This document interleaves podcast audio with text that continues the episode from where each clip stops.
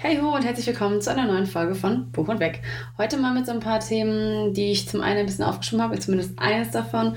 Und dazu kommt noch äh, zwei Themen, ein, ein Thema, ein Thema mit zwei Unterthemen, ähm, wegen aktuellen Sachen, die eventuell vorletztes Wochenende gewesen sind.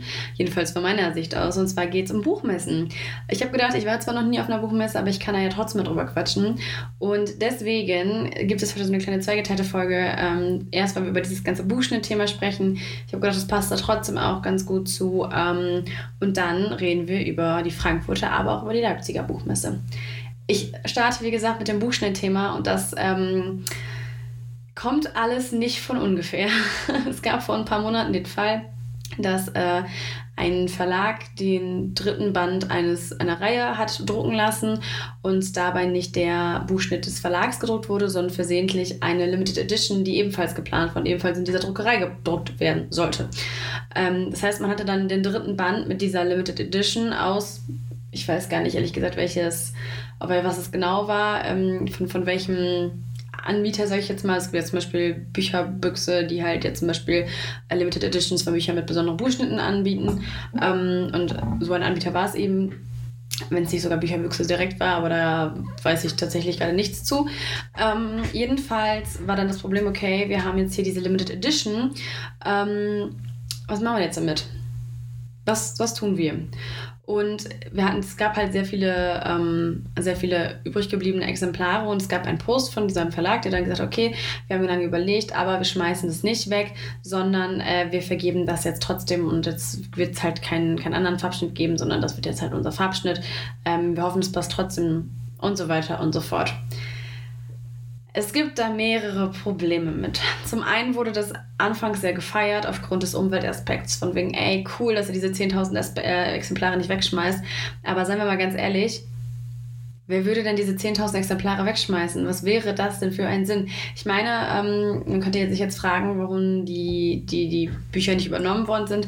Es war eine deutlich höhere Stückzahl. Also diese limitierten Geschichten gibt es natürlich häufig ähm, weniger als die, die ersten, die ersten ähm, Editionen ähm, von den, oder die ersten Auflagen heißt es ja, die ersten Auflagen von den Büchern ähm, mit Farbschnitt. Das heißt, ich habe vom Verlag, vom offiziellen Verlag sozusagen, der Farbschnitt, habe ich in einer Stückzahl von 10.000 und wenn ich jetzt aber ähm, ja einen Limited Edition hole, sind es deutlich weniger. Deswegen funktionierte das schon mal nicht. Ähm, es bleiben aber noch viele andere Fragen offen. Zum einen, ob man das wirklich so feiern sollte, dass da an diesen Umweltgedanken gedacht wurde, denn das ist die einzig logische Konsequenz, wenn es nicht noch das Problem gäbe, dass ja trotzdem ähm, die Rechte dafür nicht da sind. Also dieser Buchschnitt, dieser limitierte Buchschnitt, hat ja, dieser Verlag hat ja gar nicht die Rechte dafür. Wie die das geregelt haben untereinander, ich habe keinen blassen Schimmer, ehrlich gesagt. Ähm, aber man sieht, dass es dadurch so ein bisschen vertrackt werden kann. Das ist nicht der einzige Fall, wo es tatsächlich so gewesen ist. Ähm, es kam wohl schon mal häufiger vor, dass dann der falsche Buchschnitt äh, gedruckt wurde oder dass da andere Probleme mit gab. Dann kam es für mich zum Beispiel letztens noch zu dem unfassbaren Drama von For the Wing. Ähm, da war es eben genau das gleiche Ding das hat sich gereimt auf Wing, dass eben Fourth Wing aber in der ersten Auflage einen Buchschnitt hatte und es bestellt wurde und es so viel Bestellung gab, dass die Auflage nicht gereicht hat. Deswegen haben einige Leserinnen und Leser eben einen Buchschnitt ohne, äh, ein, ein, ein Buch ohne Buchschnitt, beziehungsweise mit so einem ganz normalen weißen Ding halt gekriegt. Weil eben das nur für die erste Auflage vorgesehen war. Jetzt ist halt das Problem gewesen, dass sich da viele darüber aufgeregt haben, die Bücher zurückgeschickt haben und teilweise ist wirklich in diverse Thalias, Hugendubels und kleine süße Buchläden um die Ecke gestürmt wurde, um zu gucken, ob da noch welche im Buchschnitt da sind. Und es teilweise sogar auf Instagram gepostet wurde, dass gesagt wurde, ey, ich bin gerade in dem und dem Hugendubel oder in dem und dem Osiander oder was es nicht alles so gibt. Und hier gibt es noch Buchschnitte. Und dann wurde das alles wieder zurückgeschickt, was natürlich auch mit einem riesen Umweltfaktor verbunden ist. Und das ist der Grund, oder diese beiden Geschehnisse sind die Gründe, warum ich dieses Thema gerade aufreiße wieder. Nachdem so die erste ja das erste so ein bisschen abgeklungen ist ähm, und viele davon auch ein bisschen genervt gewesen sind. Ich habe mal geguckt, wofür eigentlich ein Buchschnitt sein sollte. Und eigentlich ist es so, dass es ursprünglich mal die Buchseiten einfach schützen sollte. Also es gab viele Metallschnitte, ihr kennt das bestimmt auch von alten Büchern, dass man da so Gold- oder Silberschnitte eben hatte. Und das sollte einfach davor schützen, dass die Seiten zum Beispiel vergilben oder wenn man äh, eben mit seinen fettigen Fettfingern da dran patscht, ähm, dass das halt davor geschützt ist und es dann halt schicker aussieht. Aber es gab natürlich auch ästhetisch, ästhetisch ästhetische Gründe dafür. Es gibt übrigens auch verschiedene Farbschnitte. Es gibt äh, so Sprenkelfarbschnitte und Marmorfarbschnitte. Es gibt Kreideabschnitte. Es gibt so Abziehschnitte oder Digitaldrucke. Ähm, es gibt aber auch so verschobene Schnitte, also dass ich nicht das äh, Verschieben, verschiebe oder für aufmache, dann, dass sich dann erst der richtige Farbschnitt bildet. Und ähm, ich habe da mal so ein kleines Zitat nochmal ausgesucht, weil ich das nicht umschreiben wollte. Ich zitiere gerade, also ich zitiere jetzt für euch live und in Farbe kurz Wikipedia zum Ursprung der Schnittverzierung. Denn den Ursprung haben Schnittverzierungen im Schnitttitel. Dabei handelt es sich um das frühneuzeitliche Verfahren, den Titel auf eine der Buchschnittflächen zu schreiben und das Buch mit dieser Fläche zum Betrachter in das Regal einzustellen. Nachdem man aber dazu überging, die Bücher mit dem Buchrücken zum Betrachter einzustellen, wurde mit der Verzierung der Buchschnittflächen begonnen. Okay, das hätte ich doch in einen, einen Satz von mir auch packen können, aber was heißt das jetzt genau? Ganz früher war es eben so, man hat die Titel einfach auf die Seite, also auf die Buchschnitte geschrieben, hat dann so rum das Buch auch noch da reingestellt. Ähm, manchmal, wie gesagt, gab es dann noch diese schützende Wirkung und ähm, irgendwann hat man das geändert. Also es war halt nicht immer so wie jetzt, dass man einfach den Buchrücken genommen hat und es stand dann halt im Regal, sondern es war halt auch mal andersrum. Und als das dann halt gewechselt hat, wurden die Verzierungen, ähm, ja, wurde mit der Verzierung begonnen, die nicht einfach nur den Titel quasi beinhaltet. Es ist tatsächlich sehr, ein, ein sehr Fantasy- New Adult Romance-lastiges Thema. Ähm, es gibt einige Krimi, Krimis und Thriller, die das auch haben. Ich glaube, von Ethan Costins mehrere Bücher, die das haben. Ähm, aber es ist schon so, dass es sehr viel Fantasy mittlerweile ist, sehr viel New Adult und eben, wie gesagt, nur oder oft nur in der ersten Auflage.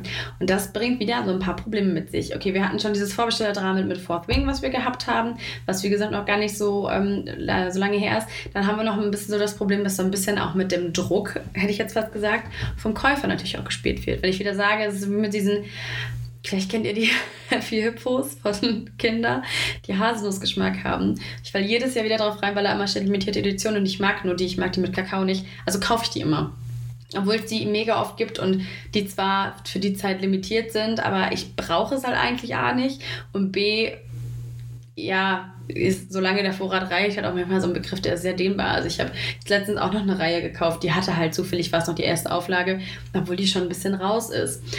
Aber man spielt halt trotzdem so mit dem Druck von, es ist limitiert, sei schnell, sonst ist es weg. Und natürlich spielt man auch damit. Oh, jetzt fängt sie gerade richtig an zu schütten. Das habe ich irritiert. Ähm, also nicht in meiner Wohnung, sondern schon draußen. und man spielt natürlich aber auch damit, dass es viel auf Instagram gezeigt wird. Die Leute sagen, ey, guck mal, das ist voll der schöne Buchschnitt und das ist voll ästhetisch und ähm, bringt diesen Faktor natürlich auch noch mit rein. Es gibt aber auch zwei kleine Preisfallen. Die eine Preisfall ist natürlich, wenn es nur in der ersten Auflage verfügbar ist, dann wird es so wie ähm, teilweise mit Grisha oder auch mit der einen Reihe von Amy Plum, dass einige Bücher halt eben nicht mehr ja, vorrätig sind und die mit, in dem Fall wären es dann halt die mit Farbschnitt, damals waren es einfach generell die Hardcover-Version und das dann eben wirklich überteuert auf Ebay verkauft wird. Und da reden wir mal eben so von teilweise 50, 60, 70, 80 Euro statt vielleicht 25. Und da wären wir aber auch dann schon bei der zweiten unsichtbaren Preis, bei der unsichtbaren Preisfalle, nicht bei der Preisfalle, die wir auf Ebay bewusst sehen und sehen so, ey, es kostet auf Ebay gerade übel viel Kohle. Warum soll ich das denn dafür überhaben? Die unsichtbare Preisfalle ist aber auch manchmal, dass durch die Gestaltung der Hardcover und der, der Buchschnitte zum Beispiel aber auch, dass ähm, die Bücher natürlich ein Ticken teurer werden und manchmal so, dass wir es gar nicht richtig merken, weil es entweder teilweise gemacht wird, dass es halt schrittweise ist, dass wir das Gefühl haben, ey, die Schnittverzierung ist aber mit umsonst. Denn wenn wir später die zweite Auflage kaufen, ist sie meistens genauso toll wie die erste. Das liegt aber nicht daran, dass die bei uns bei der ersten was schenken wollen, sondern meistens daran, dass das halt verrechnet wird und ich dann vielleicht für ein Buch ohne bunten Buchschnitt trotzdem vielleicht ein bisschen mehr bezahle, als es sonst der Fall wäre, weil ich ansonsten die Buchschnitte, also in der ersten Auflage, ja, die Buchschnitte mit habe. Soweit ich das weiß und beurteilen kann, äh, das ist das, was ich online dazu gefunden habe. Ähm, genau. Das sollte ich vielleicht auch noch mal kurz dazu sagen. Ich arbeite natürlich nicht selber im Verlag, ähm, aber das ist durchaus logisch. Ein weiteres Problem ist übrigens auch, ähm, bei manchen, ähm, wie, wie, man das halt regelt, wenn man einen Shop hat, man hat ja die Buchpreisbindung und wenn ich jetzt ein Shop bin, der das anbietet mit, ähm, mit äh, wie heißt es, mit Buchschnitt, wie wird das gewertet? Kann ich das trotzdem teurer verkaufen, weil ich ja was selber dazu beigetragen habe oder funktioniert das mit der Buchpreisbindung nicht? Das ist ein Thema, was ich persönlich sehr kompliziert finde und hier jetzt einfach einmal deshalb rausgenommen habe und das nur so eigentlich einmal so hingekickt habe, damit ihr darüber nachdenken könnt und ich da nichts weiter mit zu tun habe. Was aber noch ein krasses Problem ist, ist, dass durch das alles, durch diese krassen Buchschnitte, durch die Verzierung, das sind ja so Dinge, die sind jetzt aufgetaucht und die werden gerade aktuell super gehypt. Aber was sich dann ja auch noch fragt, ist, okay, was, was kann ich denn eigentlich jetzt noch erwarten? Was kommt noch? Welche Erweiterung kann ich meinen Leserinnen und Lesern noch anbieten? Außer vielleicht äh, signierte Bücher, die eine Zeit lang auch übel durch die Decke gegangen sind. Und jetzt ist das so, ja, es ist halt schön, wenn es signiert ist. Aber gib mir mal den bunten Buchschnitt. Das macht sich ja Fotos einfach besser. Das ist leider einfach ein bisschen so. Ähm, es gibt ansonsten ja auch noch Character, Character Cards oder Charakterkarten einfach auf Deutsch. Die kann ich natürlich noch anbieten, aber natürlich wird es schwierig rauszustechen. Das heißt, ich habe vielleicht als Autor oder als Autorin, vielleicht auch gerade im Self-Publisher-Bereich, das Problem, wie sticht mein Buch denn jetzt raus? Weil es einfach meiner Meinung nach oft ein Stück weit zu oberflächlich wird. Ich vergesse vielleicht den Klappentext zu lesen und mal zu lesen, worum es geht oder mir andere Bücher anzugucken, weil ich erstmal gucke, oh krass, da ist ein Buchschnitt, da ist ein Buchschnitt. Dann gibt es ja neben, früher gab es, also ich habe das erste Buchschnittbuch, was ich habe, hat einfach einen roten Buchschnitt und das war halt, das habe ich bekommen, weil es ein Rezensionsexemplar war damals. Das hat, das hat, wie gesagt, einfach rot. Oder Lied der Krähen und die ganze ähm, Genau, nee, der Schuber, der hat keinen Buchschnitt von Grisha, aber Lied der Krähen, Gold der Krähen und so, das fand ich schon unendlich cool, dass das einfach einen runden, schwarzen und orangenen Buchschnitt hatte. Da war ich schon voll begeistert von. Und es wird ja immer mehr, es wird ja immer ausgefallener. Und wie ausgefallen kann es noch werden? Und, ähm, dann stellt sich auch die Frage nach dem nachhaltigen Konsum. Das ist ein Thema, was ich äh, ja häufiger mal habe, ähm, so sehr ich Bookstagram und die Community auch mag. Es bleibt manchmal so ein bisschen das Problem, dass man natürlich dadurch mehr zum Kauf veranleitet wird. Und dann stellt sich immer so ein bisschen die Frage, von den Büchern, die ich dann gekauft habe, weil sie schön sind, weil sie gut beworben worden sind, wie viel lese ich denn auch davon? Jetzt kann man auf der einen Seite sagen, okay, ja, jetzt haben wir gerade so ein kleines übergreifendes Topic, weil wir wieder zum Thema Sub kommen. Ähm, oh, schwieriges Thema auch wieder. Aber es ist ja oft so, ähm, ich, als ich kam, kam Sound siegte. Als ich zu Voxagram kam, hatte ich keinen Sucht. Ich hatte keinen Stapel ungelesener Bücher. Ich bin zur Bib gegangen, wenn ich was haben wollte. Ähm, oder ich habe mir halt was gekauft und dann habe ich gelesen oder ich habe mir woanders was ausgeliehen. Also so mehr als drei bis fünf Bücher hatte ich jetzt nicht zu Hause.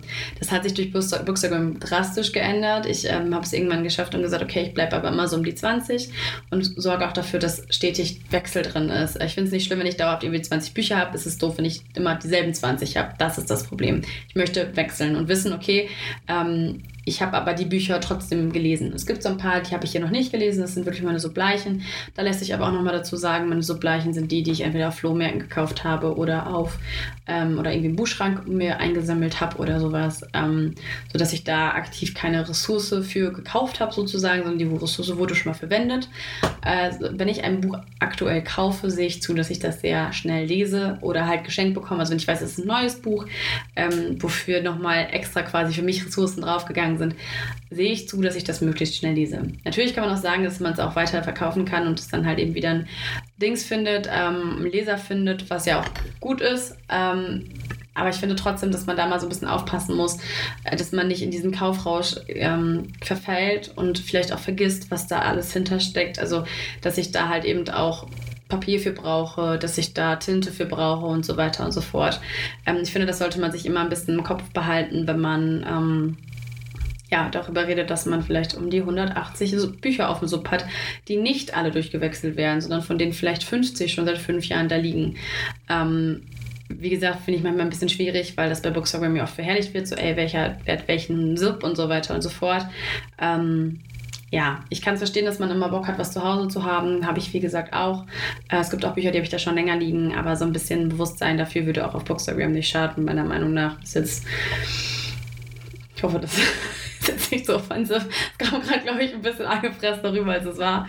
Äh, das ist aber doch, ich finde es manchmal, doch, nein, eigentlich nicht. Eigentlich bin ich wirklich manchmal richtig angefressen, weil das so vergessen wird und äh, man bemüht sich so viel irgendwie zu machen und ähm, wie gesagt, tut, was ihr nicht lassen könnt. Es gibt auch Bücher, die kauft man sich halt eben, um sie hinzustellen. Das ist bei Dekoartikeln auch so. Dann hat es auch immer noch einen Grund, aber ich finde es halt schade, wenn man Bücher ins Regal stellt und äh, sie nie liest und dann ist es für mich verschwendete Ressource, sage ich ganz ehrlich. Das ist halt bei einem Buchstaben manchmal auch der Fall. Ich werde halt schneller dazu verleitet, dieses Buch zu kaufen und dann dementsprechend kann es auch häufiger mal sein, dass es eine Subleiche wird, weil ich das ja vielleicht gar nicht so interessant finde. Das sind meine Schwierigkeiten, die ich mit Buchschnitten habe, dass immer mal was passieren kann, dass was falsch gedruckt werden kann. Ey, das ist äh, vollkommen normal, das passiert. Ähm, aber das ist eben das, was das alles ausgedruckt, äh, ausgedruckt, genau, wo wir gerade beim Thema Druck wären, dass das Ganze verursacht hat. Ähm, genauso wie dieses Vorbesteller-Drama, von dem ich euch erzählt habe. Ähm, vielleicht habt ihr Bock, mal eure Meinung zu, zu diesem Thema mir zu schreiben, würde ich mich mega darüber freuen. Ähm, ich habe euch meine schon gesagt und mir persönlich ist es teilweise auch zu viel. Ich finde es schön, wenn es Besonderheiten gibt und ähm, wenn ich das jetzt im Hauf zuhauf habe, dann ist das für mich keine Besonderheit mehr und ich muss auch ehrlich sagen, ich gebe da. Also ich bin, ich freue mich, wenn ich Buchschnitte habe. Ich habe auch ein paar, einige davon, unter anderem, weil ich die Bücher geschenkt gekriegt habe oder getauscht habe oder weil ich einfach mal das Buch haben wollte und pünktlich war. Gibt es auch, aber ähm, ich lasse mich da jetzt nicht von stressen, dass es das nur noch so gibt. Ähm, ja, ich finde es vielleicht sogar noch mal was anderes. Es gibt bei manchen Büchern ja extra limitierte ähm, Auflagen, wo man es vorher weiß. Also da kann ich mich dann selber entscheiden, ob ich das Buch nehme oder ob ich 5 Euro mehr bezahle für die ähm, Buchschnitt äh, für die Buchschnitt-Version und vielleicht wäre das eine Möglichkeit. Ähm, jetzt werden wahrscheinlich einige von euch sagen so, ey, aber dann bezahle ich ja 5 Euro mehr für den Buchschnitt.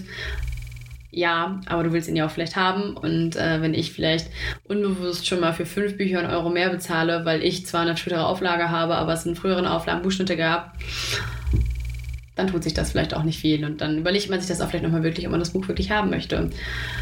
Ja, ganz lieben Dank nochmal auch an äh, Kim Leopold. Die hat einen Blog, schaut da gerne mal vorbei und da habe ich auch viele Infos zu rausgesucht. So, und jetzt kommen wir zu den Buchmessen. Ich muss ja sagen, das habe ich euch glaube ich schon mal erzählt, ich war noch nie auf einer Buchmesse. Ich war schon siebenmal jetzt, glaube ich. 2014, 15, 16, 17, 18, 19, 23, ja. Siebenmal auf der Gamescom. Ich liebe die Gamescom, bin da unendlich gerne. Ähm, mich auch riesig gefreut, dass ich dieses Jahr wieder da war. Er wird voraussichtlich auch nächstes Jahr wieder dabei sein. Ähm, bin da großer Fan und ich mag auch gerne Messen und ich habe es noch nicht zur Frankfurter oder Leipziger Buchmesse geschafft, was bei mir tatsächlich eigentlich immer am Zeitproblem lag. Ähm, ich hatte irgendwie, was, dann müsste ich ein Wochenende fahren, also zu Gamescom kann ich einen Tag fahren und zu den Buchmessen müsste ich halt ein Wochenende fahren. Ähm, damit sich das auch wirklich lohnt oder zumindest zwei Tage. Und jetzt dieses Jahr konnte ich nicht, weil ich in Oldenburg war, wo ich sehr coole Sachen gemacht habe, aber da war halt eine Frankfurter Buchmesse und dann ging es halt nicht. Aber ich habe gedacht, äh, ich mache mal so ein kleines Mini-Special ähm, und erzähle ich mal ein bisschen was über die Buchmessen. Vielleicht, äh, ich, ich fand es sehr interessant, vor allem weil ich da vielleicht auch gerade noch nicht war. Ähm, ich finde es auch immer extrem cool, wenn ich sehe, wer wen getroffen hat. Das macht mir immer Spaß. Ich sitze mal zu Hause und denke so, krass, mit der hast du schon geschrieben und mit der auch. Jetzt habt ihr sich da kennengelernt. Das ist ja interessant. Ich liebe das. Ich liebe das, das zu sehen und vielleicht auch mal ab und an sieht man noch immer so den Hintergrund und man denkt so, ach krass, den kenne ich auch. Äh, Finde ich immer sehr cool. Macht mir immer sehr viel Freude, da zu Hause so ein bisschen zu späken. Ähm, aber ja, natürlich möchte ich auch irgendwann gerne nochmal selber zur Buchmesse fahren. So welche auch immer. Ich stelle euch einfach mal so ein bisschen was dazu vor. Ich habe mal so ein bisschen rumgegoogelt, mal so ein bisschen geguckt und ähm, ein paar Fun Facts und Infos einfach rausgesucht äh, zu beiden. Beginnend mit der Frankfurter Buchmesse, weil das eben die war, die jetzt stattgefunden hat. Die Frankfurter Buchmesse wird seit 1949 vom Börsenverein des deutschen Buchhandels ausgeführt und hat seit 1988 immer das System, dass ich ein Gastgeberland dazu habe. So wie, ich kenne keiner. Äh, ich wollte gerade was aus dieser Ecke erzählen. Vielleicht doch einige von euch, von, von euch wenn ihr reitet, kennen das vielleicht. Es gibt ähm, ein, äh, bei uns in der Nähe mal ein Turnier in Hagen, Horse and Dreams, und die haben auch jedes Jahr ein Gastgeberland. Und das hat mich das daran erinnert. Und dann ist mir aufgefallen, dass ihr alle gar nicht aus dieser Ecke kommt und das vielleicht für euch gar keinen Sinn macht. Jedenfalls gibt es dann immer ein Gastgeberland. Es gibt aber auch diverse ähm, Preise dort zu, zu gewinnen, beziehungsweise die dort verliehen werden. Zum Beispiel der Deutsche Buchpreis. Der erste Gewinner dort war Hanno Geiger. Es gibt den Friedenspreis des Deutschen Buchhandels. Der Deutsche Literaturpreis wird wird dort verliehen oder auch der Preis für, das, für den kuriosesten Buchtitel des Jahres. Obwohl die Buchmesse erst seit 1949 vom Börsenverein des Deutschen Buchhandels ausgetragen wird oder veranstaltet wird, hat sie eine mehr als 500-jährige Tradition. Es gab bereits Messen in der frühen Neuzeit, also kurz nach der Revolutionierung des Buchdrucks und bis, spät, bis zum späten, nee, bevor ich euch jetzt völlig durcheinander bringe, weil ich 7000 verschiedene Zahlen sage, bis zum späten 17. Jahrhundert war die Frankfurter Buchmesse auch führend, wurde dann aber irgendwann von Leipzig abgelöst in der Zeit der Aufklärung und das ging so lange, bis halt eben 1949 die Frankfurter Buchmesse dann wieder aufgelebt ist, aufgelebt wurde. Eins von beiden. Ihr wisst, was ich meine. 2003 hat man tatsächlich überlegt, ob man die Frankfurter Buchmesse nach München verlegt, hat sich das aber überlegt und ähm, also hat sich die Überlegung nochmal überlegt und man ist dann eben in Frankfurt geblieben. Dieses Jahr, also 2023, war das Gastland Slowenien. Ähm, es gab dann auch ein Motto dazu, das war in diesem Fall Waben der Worte. Die nächsten Jahre sind es Italien, also nächstes Jahr, 2024, ist Italien dran. Italien war schon mal Gastgeberland 1988. Dann folgt 2025 Philippinen und man weiß auch schon, dass es 2026 Tschechien Gastgeberland sein wird. Tatsächlich ähm, ist Frankfurt aber auch immer wieder ein Platz von großen Kontroversen, weil vorgeworfen wird, dass Frankfurt, die Frankfurter Buchmesse zu viel Platz bietet für die neue Rechte und auch neue rechte Literatur, von der sich Frankfurt eigentlich ganz bewusst distanziert. Also das sagen sie auf jeden Fall immer. Ähm, es gab aber immer wieder in der Vergangenheit Diskussionen darüber, dass eben auch neue rechte Literatur dort einen Platz findet, ähm, bis hin zu, ähm, zu, zu Bedrohungen durch Nazis und Neonazis, bis hin zu oder ja ebenfalls damit verbunden auch eigentlich ähm, Autoren und Autorinnen, die deshalb die Messe nicht besucht haben, weil sie sich dort nicht wohlgefühlt haben. Tatsächlich ist Frankfurt mir dadurch sogar auch so ein bisschen präsent geblieben, weil ich meine, das war letztes, letztes Jahr.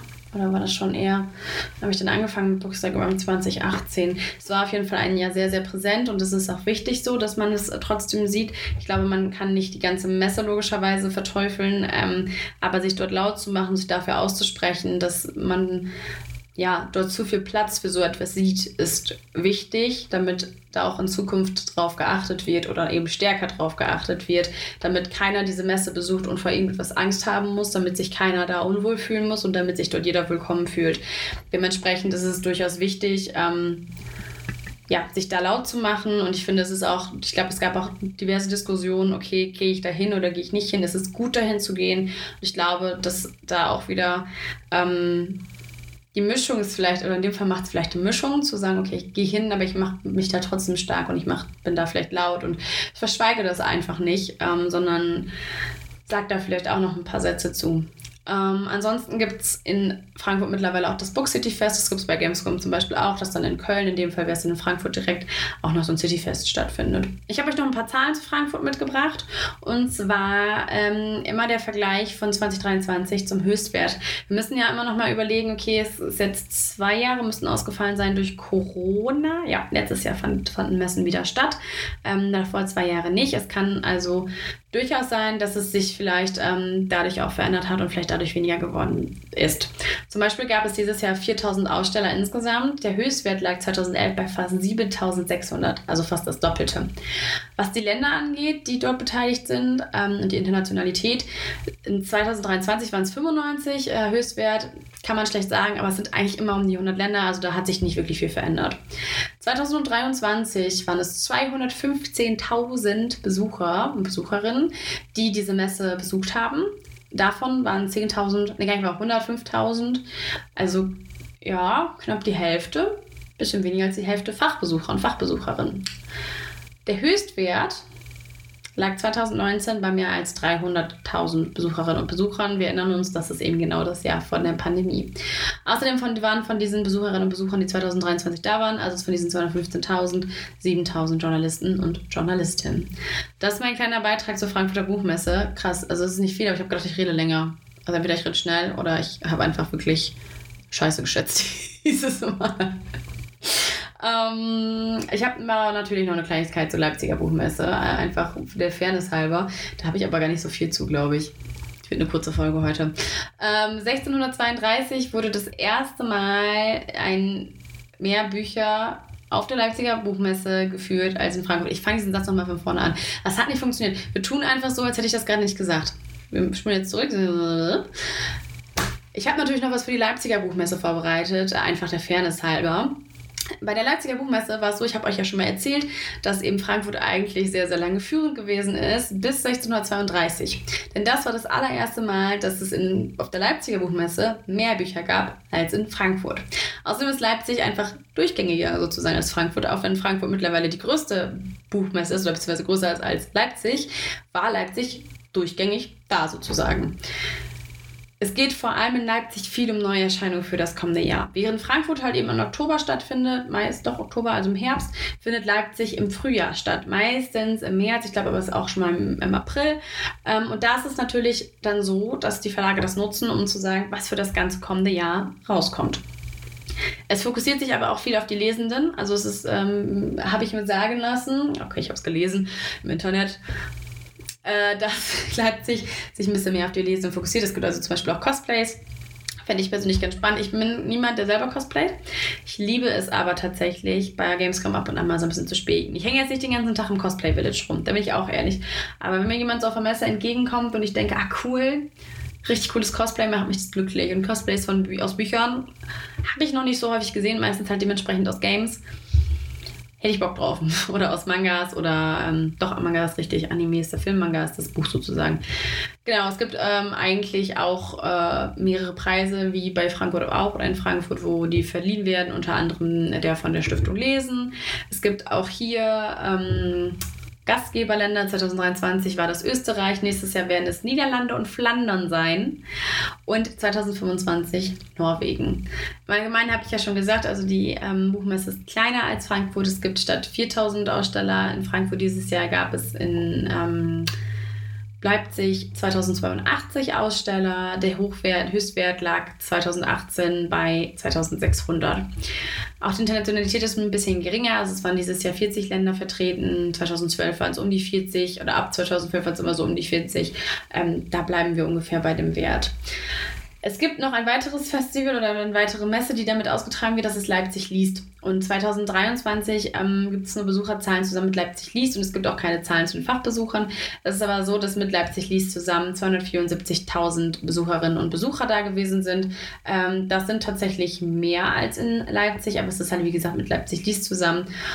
Und ähm, genau, dann halt eben auch. Äh, soll ich jetzt sagen? Jetzt bin ich selber, weil ich bin ja ganz selber darüber gestolpert, dass Leipzig mehr Besucher hat. Ähm, aber es passt ja trotzdem, weil es geht ja auch um die Aussteller und so weiter und so fort. Ich finde es aber trotzdem krass, dass Leipzig mehr Besucher hat, äh, auch wenn es nur mit Leipzig liest zusammen ist. Aber es gab zum Beispiel 2019 äh, waren es 286.000 Besucherinnen und Besucher und in ähm, Frankfurt waren es 2019 300.000. Also die liegen doch relativ eng beieinander. Also was sind ja gut, 14.000 Besucher, aber bei der Messe pff, über mehrere Tage ist das, glaube ich, auch vertretbar.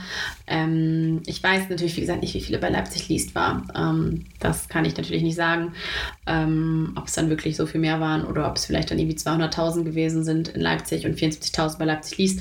Aber ihr merkt, die sind relativ nah dafür, beieinander dafür, dass es nur die Hälfte an Ausstellern zum Beispiel ist. Journalisten und Journalistinnen, das ist genau die gleiche Zahl, sind auch 7.000 da. Wer welche Messe lieber mag, ich glaube, das kommt ein bisschen drauf an. Ich glaube, es kommt auch einfach auf die Atmosphäre an. Das habe ich schon häufiger mal gehört, ähm, dass Leipzig zum Beispiel immer sehr beliebt ist, ähm, wenn es so um Cosplays und so weiter und so fort geht, um die Community, dass äh, Frankfurt aber auch gern gemacht wird. Ich kenne aber auch genug, die zu beiden ähm, Buchmessen mal hingehen. Manche mögen es vielleicht auch groß, mögen die, die, die Quantität, mögen, dass es in Frankfurt so viel zu sehen gibt, während in Leipzig häufig auch geschätzt wird, dass es ein bisschen kleiner ist. Wohin ich fahren würde, muss ich ganz ehrlich sagen, weiß ich nicht. Es kommt kommt einfach schlicht drauf an. Ähm, ich fahre bei beiden, zu beiden fahre ich ein bisschen hin. Ähm, ich war zum Beispiel nie in Leipzig, dementsprechend fände ich Leipzig für mich ganz spannend.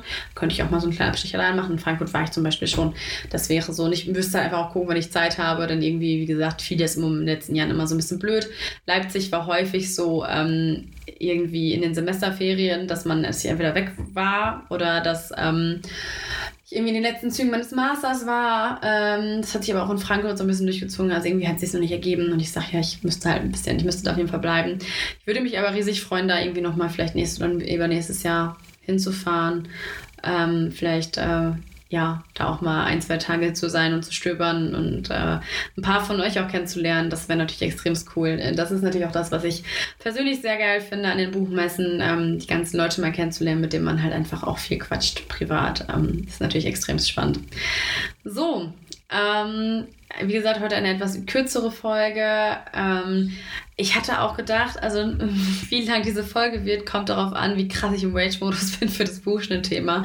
Ich hoffe, ihr habt euch dafür jetzt nicht zu viel versprochen, aber ich hatte versprochen, da einmal äh, ein kleines, ja, wenigstens Mindset zu dieser ganzen Schnittverzierungsgeschichte dazu zu geben und dachte, okay, dann bietet sich das an, weil ich würde gerne was zur Buchmesse machen im Allgemeinen. Ähm, jetzt nicht unbedingt nur zu diesem Jahr, sondern wirklich allgemein einfach mal, ähm, was sind so die Unterschiede, wann fing das mal an, so ein bisschen Geschichte Da gibt es natürlich noch unfassbar viel mehr, könnt ihr selber googeln. Ähm, ich wollte euch jetzt auch nicht zu sehr mit Geschichtssachen langweilen. Ähm, beide haben da eine Wikipedia-Seite, wo so viele Infos noch zu stehen mit irgendwelchen Wechseln von irgendwelchen Locations zum Beispiel. Wer da Interesse hat, ähm, bietet sich auf jeden Fall mal an, da ein bisschen zu stöbern. Ähm, kann ich auf jeden Fall nur empfehlen. Aber so habt ihr vielleicht mal einen kleinen Eindruck bekommen. Und ähm, ja, nächste Woche, ich habe ja schon mit Instagram angekündigt, kann passieren, also ich habe euch ja mal, ich habe nochmal vorne, ich habe bei diesem Instagram gepostet, an welchen Terminen es dieses Jahr noch Buch und Weg geben wird. Im November wird es nämlich dreimal Buch und Weg geben und dann noch zweimal, im, dreimal sogar, glaube ich, im Dezember. Also wir müssten jetzt noch fünf Folgen haben ähm, für dieses Jahr. Genau, es kann sein, ich werde das zwar mal versuchen, zu Mittwochs zu machen. Es kann aber wirklich sein, dass es auch mal wieder ein Donnerstag oder ein Freitag wird. Ähm, ich hoffe, ihr verzeiht das. Aber ähm, ja, es gibt oft auch schon Themen. Ich glaube, zwei Themen sind noch offen. Wenn ihr da Interesse, äh, irgendwie noch an irgendwas Interesse habt oder sagt, ey, mach das doch mal, quatsch da mal drüber, würde mich interessieren, dann schickt mir das sehr, sehr gerne. Ansonsten hören wir uns nächste Woche auf jeden Fall wieder. Da geht es dann um den Spuktober. Es ist ein bisschen spät jetzt, ähm, aber ich möchte da trotzdem noch so ein kleines Special daraus machen. Also es wird natürlich um die Neuerscheinung im November gehen, wie immer, auch wenn ich dann auch da wieder ein bisschen late with the party bin. Boah, wobei 7. November geht sogar noch. Ähm, es wird natürlich um die Fortsetzung gehen, die im November erscheinen und um das, was ich gelesen habe im Oktober. Ähm, und ja, ich äh, hoffe, dass ich da, eventuell werde ich ein Buch, was ich im Oktober angefangen habe, da trotzdem mit zuzählen, weil es gut in dieses Halloween-Theme passt. Ähm, das habe ich jetzt gerade erst angefangen. Mal gucken, ob ich bis dann überhaupt fertig bin. Aber ansonsten werden wir dafür drüber quatschen. Und ich möchte gerne so ein paar, äh, oder ich werde euch ein paar Filme auch und auch Games raussuchen, die ich super gerne an ähm, im Oktober gelesen habe und auch nochmal meine Top 5, 6, nein, wahrscheinlich Top 3 oder Top 5 an Halloween-Büchern auch nochmal raussuchen. Ähm, ja, auch wenn es jetzt ein bisschen spät ist, aber ich fange ja immer so an. Also, wenn ich im Oktober das gemacht hätte, wäre ja auch schon wieder viel zu spät gewesen. Deswegen mache ich es jetzt nach dem Oktober, wenn es gerade alles so abgeflacht ist, damit wir nochmal so ein bisschen Stimmung hinterher haben. Ähm, und ich mache es ja immer so, ich sammle ja. Ich habe jetzt dieses Jahr alle meine äh, Halloween-Bücher gelesen dann und fange dann wieder an zu sammeln fürs nächste Jahr. Und teilweise gucke ich jetzt auch schon so, okay, vielleicht die eine Reihe, wenn ich überlege, ob ich die weiterlese, vielleicht spare ich mir die auch für nächstes Jahr auf. Ähm, also so drei bis vier Bücher für Halloween habe ich eigentlich dann immer über das Jahr angesammelt und ich liebe es. Das ist äh, einer meiner schönsten Traditionen, glaube ich. Ich wollte es auch immer noch mal für Weihnachten machen, ähm, aber da ja, kommt mir gar nicht so viel un unter die Finger, hätte ich jetzt fast gesagt. Und ich muss auch sagen, wenn ich ein, zwei Weihnachtsbücher gelesen habe, dann bin ich auch gar. Also, ich habe dieses Jahr noch eins im Kopf, äh, was ich mir von meiner Freundin leihen wollen würde, von meiner besten. Die weiß noch nichts von ihrem Glück. Doch, ich glaube, ich habe mit ihr darüber gesprochen, dass ich mir das irgendwann mal leihen wollen würde. Ähm, ja, und äh, deswegen mache ich das aber zu Halloween sehr regelmäßig und wenn es auch nur coole Witchy-Books sind oder so. Also ja, das war nochmal kurzes Aufwecken zum Ende hin. Das war die neue Folge. Ich hoffe, ihr hattet ein bisschen Freude dabei und dann würde ich behaupten, wir sehen uns in der nächsten Woche wieder. Beziehungsweise wir hören uns nächste Woche wieder.